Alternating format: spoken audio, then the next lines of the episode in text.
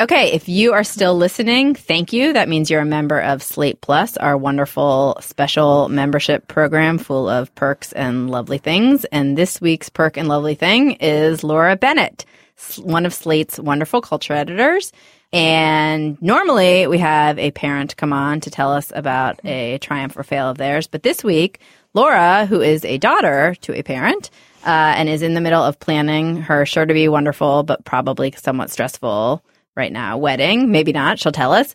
Uh, with her, with probably help and input from her parents, maybe one, maybe mom more than dad. Anyway, she's coming on to tell us either a triumph or fail of dealing with a parent while you're planning your wedding. Hello. Hello. I'm so excited to be here. It's such wild speculation on your part that I would have input from my mother in this uh, planning process.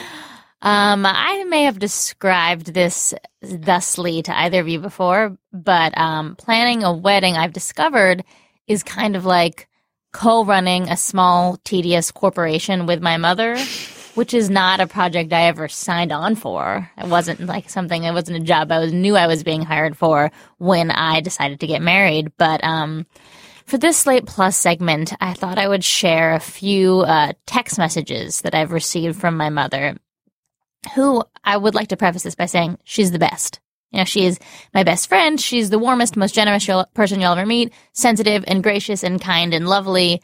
Um, notwithstanding, this has been quite a uh, process negotiating the small details of planning a wedding.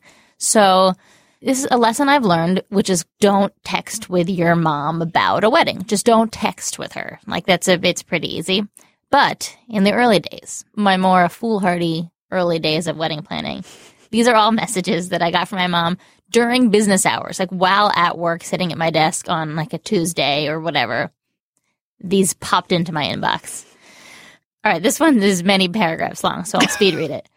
Laura, you need to look at these limos and see what you think you would like for your bridal party. Scroll down until you get to the 20 passenger limos. I don't think you need anything larger than that. It's really just going to be the bridal party. You can do the limo or the Infinity. The 20 passenger bus above it is really more expensive because it's considered to be a party bus. www.secretslimo.com slash fleet. Look at the outside and the inside of the limo. Compare it to the trolley. Again, the party bus is more expensive. If you like the limo, you have to decide if 20 people is enough space or whether you need 23. Don't tell me I didn't send you the link because I did. If you want to see what the trolley looks like, I can resend that. Please let me know as soon as possible. You could potentially wind up not having any transportation for your wedding. Love, Mom. So that was just like, you know, Tuesday. Just, yeah, just a Tuesday. Compare Okay. it to the trolley. yeah, yeah, yeah. I like the secretslimo.com slash fleet. Like she's typing the full hyperlink. Um, all right, here's a shorter one. Uh, I think you should play Marry That Girl, Marry Her Anyway at your wedding. Either way, if you want your band to play particular songs, they need time to learn them, so you and Greg should begin compiling music that you want to have at your wedding. Also, there's a really charming email exchange in the t- Style magazine of the New York Times between Natalie Portman and Jonathan Safran Foer. there we go. Thanks, mom. That's a good suggestion. Um, oh man, there's so many more. Uh, there was one. Uh, Do you want plated dessert at the conclusion of your dinner or butler desserts on the dance floor? If you remember the Zygers wedding, they had bite-sized desserts passed on the dance floor. It was a really nice touch. By the way, I'm talking to a lovely woman in the doctor's waiting room. Her name is Pam. She's an artist. I showed her all your wedding dress options and she loves the design of the last one, especially the cut of the front and the way the back is shaped. Who could forget the Zygers wedding? I know. I completely forgot the Zygers wedding. Okay, so let All me right. ask you for Yeah. the mothers or fathers, but we're going to go with mothers here. We're all right with that. Um, listening who are getting close to planning a child's wedding, or to us who maybe in the future will be planning one, like what would you say to like just don't text, or like is there something about those messages Yes. that really rubs you the wrong way? Right. When I first started getting these like biblical messages when I was sitting at my desk, like trying to edit a piece, I felt flooded with a rage so pure and white that I didn't quite know how to handle it. Um, and so in the beginning, I would respond with things like I'm working. all caps or Jesus Christ, this is too many paragraphs about limos. just get really uh, riled up.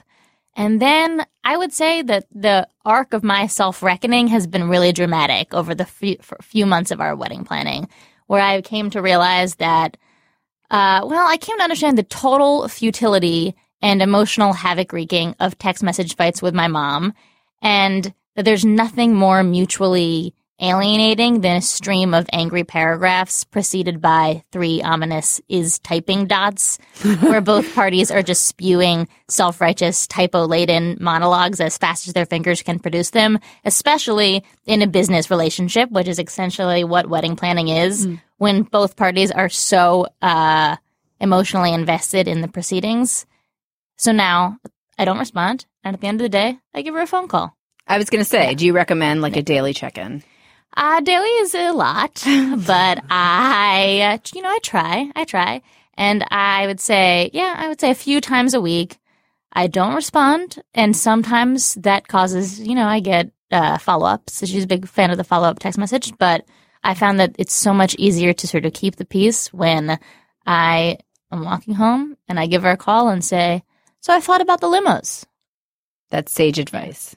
Slate Plus members, I'm sure you will agree. Also, as a member of Slate Plus, you can enter a contest to win the 20th seat in The, The limo. limo.